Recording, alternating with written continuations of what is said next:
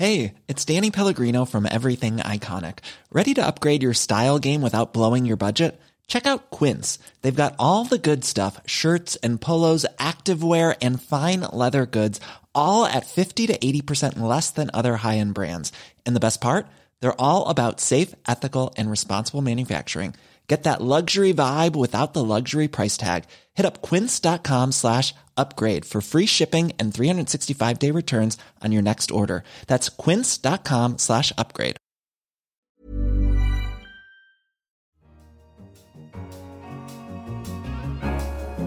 In London, this is The Economist. You're listening to Tasting Menu, an eclectic assortment of our finest stories from across the week. I'm Anne McElvoy, head of Economist Radio. And on today's menu, why Elon Musk must do better. The tech design decisions bringing out the worst versions of ourselves.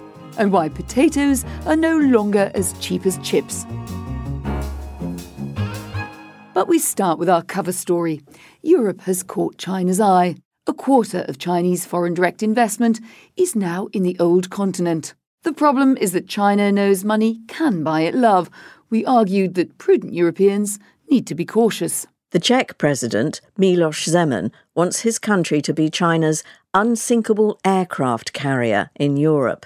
Last year, Greece stopped the European Union from criticising China's human rights record at a UN forum. Hungary and Greece prevented the EU from backing a court ruling against China's expansive territorial claims in the South China Sea. These increasingly cosy relationships have made both parties richer. Some investments are private, profit seeking, and harmless. There are also things that China, unlike Russia, does not want, such as to undermine the EU or sow chaos by furtively supporting populist xenophobic parties. It would rather Europe remain stable and open for business. On issues such as climate change and trade, China has acted more responsibly than the Trump administration. But the idea of using China as a useful counterweight to an uncooperative America is misguided. Europe has far more in common with America than China, however much Europeans may dislike the occupant of the White House. Moreover, China has used the EU's need for unanimity in many of its decisions to pick off one or two member states in order to block statements or actions of which it disapproves, as with human rights. To prevent this, a little more European solidarity would go a long way. None of its states alone can face down China, but acting together, they could do so for decades to come. The EU could, for example, use qualified majority voting, or QMV, rather than unanimous votes on some subjects sensitive to China, such as human rights. QMV would make it harder for China to paralyse the EU by picking off one small member at a time. But America has a part to play too. Ideally, the Trump administration would stop treating Europeans as free riders on American power who deserve a good kicking. On trade, especially, the EU is a powerful potential ally in getting China to abide by global norms. At a time when standards for IT and artificial intelligence risk splitting into a Chinese camp and an American one, Europe can help find a middle path. To find out more about how Europe should gauge its welcome to China, read the briefing in this week's issue of The Economist. And if you haven't already, do subscribe. Go to economist.com slash radio offer. 12 issues for $12 or £12. From grand geopolitical strategy, let's zoom in to the equally intricate manoeuvres being practiced on tabletops across Britain. Business at Games Workshop which makes the miniature figures used in its Warhammer series of tabletop games, is booming. Shares in the Nottingham based company have risen by 660% over the past two years, making it the most successful firm in the FTSE 250 share index. A considerable number of Britons are hand painting tiny soldiers and rolling dice to let off steam. Figuring out exactly how many epic battles between dwarfs and goblins are taking place across pub tables is hard, because most such games are made by private firms. But 22,000 people went to this year's UK Games Expo, the country's largest tabletop gaming convention, up from 12,000 two years ago. Tabletop games are the second most popular type of project on Kickstarter, a crowdfunding platform. The truth is, fantasy has become a bit cool. Sagas like Game of Thrones have sexed up the fantasy genre. Meanwhile, nerds have taken over the city and the tech industry, making them rich. One IT manager at a big bank says that tabletop games help him decompress. It's probably cheaper than some other city boy habits that I won't mention. Time now for a taste of the week in Economist Radio. Elon Musk has agreed to step down as chairman of Tesla and to pay a $20 million fine after the Securities and Exchange Commission deemed some of his tweets misled investors. This week's episode of Money Talks asked Vijay Vaitheeswaran, our US business editor, whether the SEC went far enough. Is the maverick tech tycoon too wild to run his own company? There's a reasonable perspective that says that he should have been ousted, that he's reckless, he's uh, perhaps having some kind of personal meltdown, that a person like this should not be allowed to play a significant role in a company.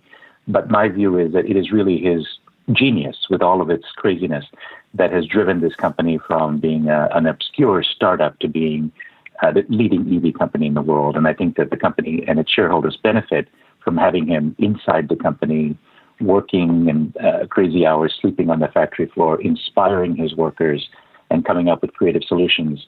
But perhaps not as chairman of the company, running a board, especially a board that has been too friendly to him. It's not easy being Elon, but Twitter is temptation to the best of us. So what, you might ask? Well, most of us don't run billion dollar companies whose shareholders hang on our every word.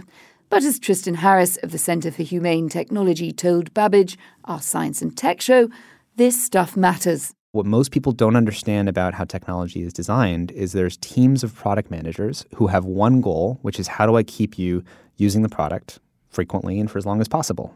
With a teenager, it might be something like if I'm trying to compete against other photo sharing apps, let me add filters into the app because if I give teenagers an unrealistic standard of beauty, then they will continue to use the app and check photos that have an unrealistic version of themselves and it'll keep them using it more often than if they didn't have the filter. But this turns into this kind of race to the bottom of the brainstem, deeper and lower into fear and outrage and unrealistic standards of beauty, deeper and deeper parts of the human animal to drill attention out of them to get that stock price up. What do you think? Is technology a neutral tool like the hammer? Or should ethics play a much bigger role in the design of our favourite social networks? Do send us your thoughts to radio at economist.com, and we'll certainly include some of them as we go along. As autumnal chill reaches London, we're all getting a bit nostalgic for this year's long hot summer. But those balmy days have had serious consequences for this year's potato crop. Ellen Halliday talked to Chris Lockwood on the week ahead, our current affairs podcast. It's something that people take very seriously. Chips are an emotive subject. There is precedent for prices rising. In the 70s, when potatoes were once again short, prices went up hugely. Now there are different options. We can eat potatoes, we can also eat rice, and we can eat wheat. But nonetheless, potato prices. You can't have mussels with rice. Well, exactly. Sometimes wool rice is not going to be a thing. Sometimes it just doesn't fit the bill. And the potatoes that have been harvested this year are also smaller, denser, and so they actually just don't serve the same purpose for people like the fruit sellers of Brussels. Back to the print edition now. This week's Science and Technology section examined a rather unusual recent study. Dog parks are petri dishes for canine rape culture, wrote Helen Wilson of the Portland Ungendering Research Initiative in her study published in May this year. Female dogs, the paper said, are a relatively oppressed class compared with male dogs and are subjected to threats of canine rape. It argued that the parallels with human society offered insights into how men might be trained out of sexual violence and bigotry. Suspicious? You'd be right. The Journal of Gender, Place and Culture has been conned. Starting in mid 2016, Helen Pluckrose, James Lindsay, and Peter Boghossian wrote 20 entirely fictitious research papers and submitted them to respected journals.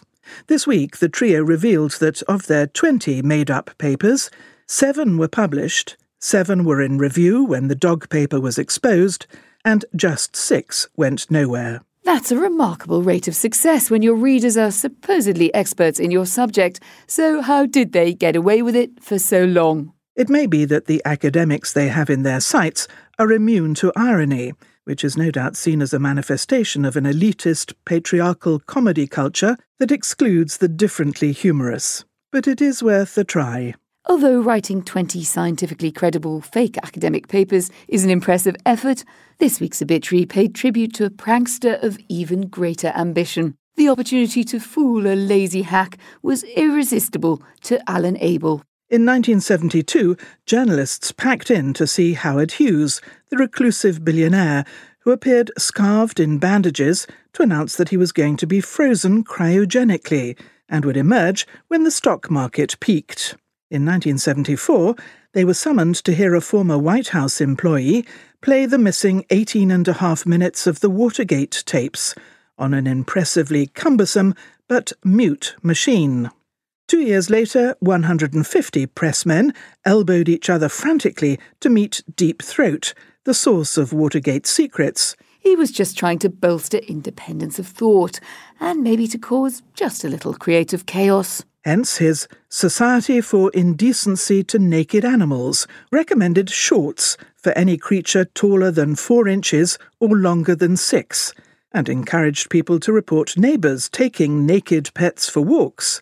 The Society got serious coverage on The Today Show and from Walter Cronkite, gained 50,000 members, said its founder, and though exposed after four years, ran on and on. And then, in 1980, he died. His keys were found in the shape of a cross at Robert Redford's resort in Sundance, Utah.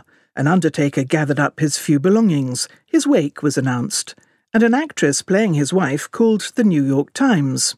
The Times ran an eight inch obituary two inches longer than for the guy who invented the six pack. It then had to retract it when, miraculously, he rose again. Believe it or not. That's the end. No, it really is, of this week's tasting menu. But there's more where that came from at economist.com or from Economist Radio on your podcast app. And while you're with us, leave us a rating. It makes all the difference to what we do and it cheers us up, or it doesn't, depending. I'm Anne McElvoy in London, this is The Economist.